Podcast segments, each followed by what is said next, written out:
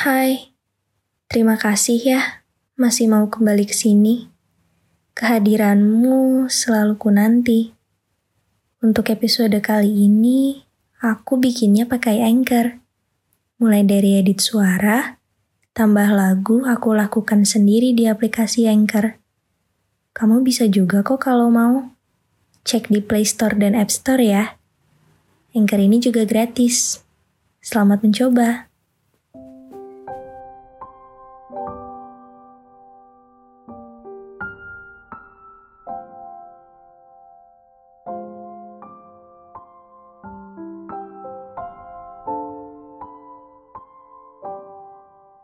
Episode kali ini adalah episode spesial karena hari ini juga hari yang istimewa.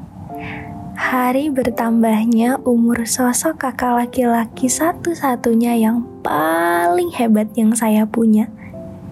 Saya akan menceritakan sebuah kisah singkat tentang saya dan kakak. Kalau diberi pertanyaan, Enak gak sih punya kakak laki-laki? Jawabannya ada dua. Punya kakak laki-laki itu rasanya seperti anugerah dan disaster di saat yang bersamaan. Tapi semua hanyalah perkara waktu. Hubungan persaudaraan pun gak ada yang terus berjalan mulus. Mungkin yang juga sama punya kakak laki-laki pasti merasakan yang namanya sejak kecil hanya diajarkan permainan anak laki-laki. Mobil-mobilan, robot, bola, sampai tinju-tinjuan. Terbiasa melihat gaya berpakaian kakak yang hanya menggunakan kaos dan celana pendek, membuat saya juga nggak mau kalah pakai baju jersey walau saya nggak pernah paham baju apa itu sebenarnya. Gak jarang juga orang tua yang selalu pusing melihat kelakuan saya dan kakak yang sudah seperti kucing dan tikus. Tidak pernah akur. Rumah seolah menjadi medan perang dunia ketiga. Berakhir saya yang menangis kencang dan kakak yang langsung pergi mengunci kamar karena takut dimarahi orang tua. Kalau diingat di usia kami yang sudah sama-sama dewasa, lucu juga sih. Banyak menangis karena masalah yang sepele dan remeh, saling mengadu kesalahan satu sama lain, dan merasa puas kalau salah satunya berhasil dimarahi oleh orang tua. Tapi semakin berjalannya waktu, semakin bertambahnya usia kami, rupanya sosok kakak yang biasanya saya hindari justru menjadi salah satu tempat saya berlindung dan selalu saya cari.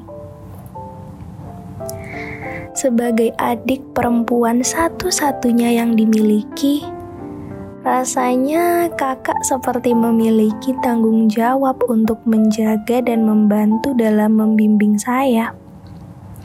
Jujur, saya benar-benar merasa kakak adalah salah satu alasan saya bisa bertahan sampai sekarang. Ketika masa-masa remaja yang begitu sulit menghadapi berbagai ujian yang datang silih berganti, kakak selalu hadir di sana, menjadi mesin penyampai motivasi.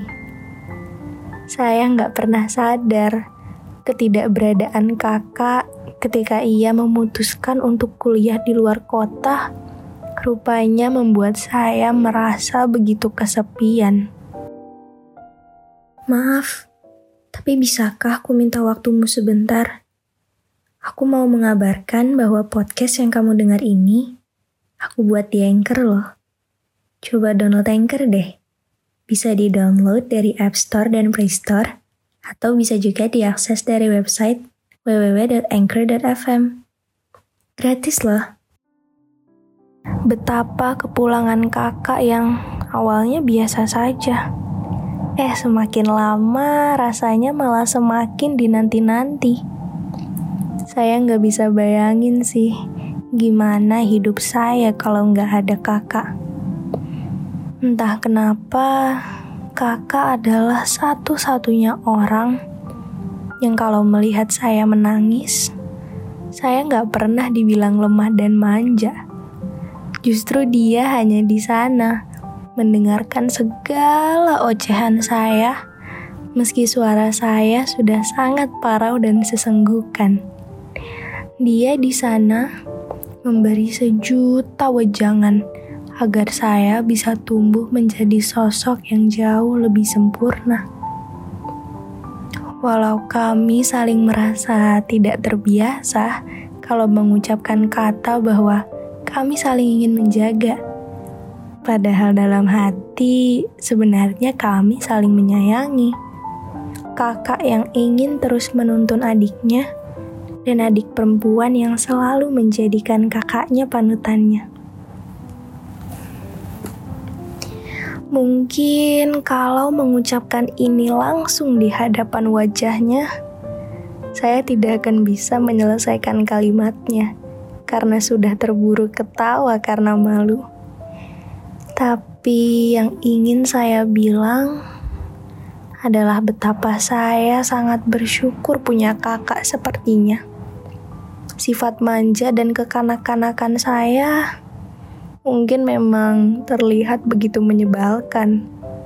Tapi kakak juga nggak pernah lelah memberikan kenyamanan. Walau saya selalu jadi sasaran utama untuk dijahili dan diisengi, tapi kakak juga nggak pernah berhenti untuk bikin saya merasa terlindungi. Gak bisa kehitung seberapa banyak kakak udah mengalah demi adik perempuannya yang gak pernah mau ngalah ini.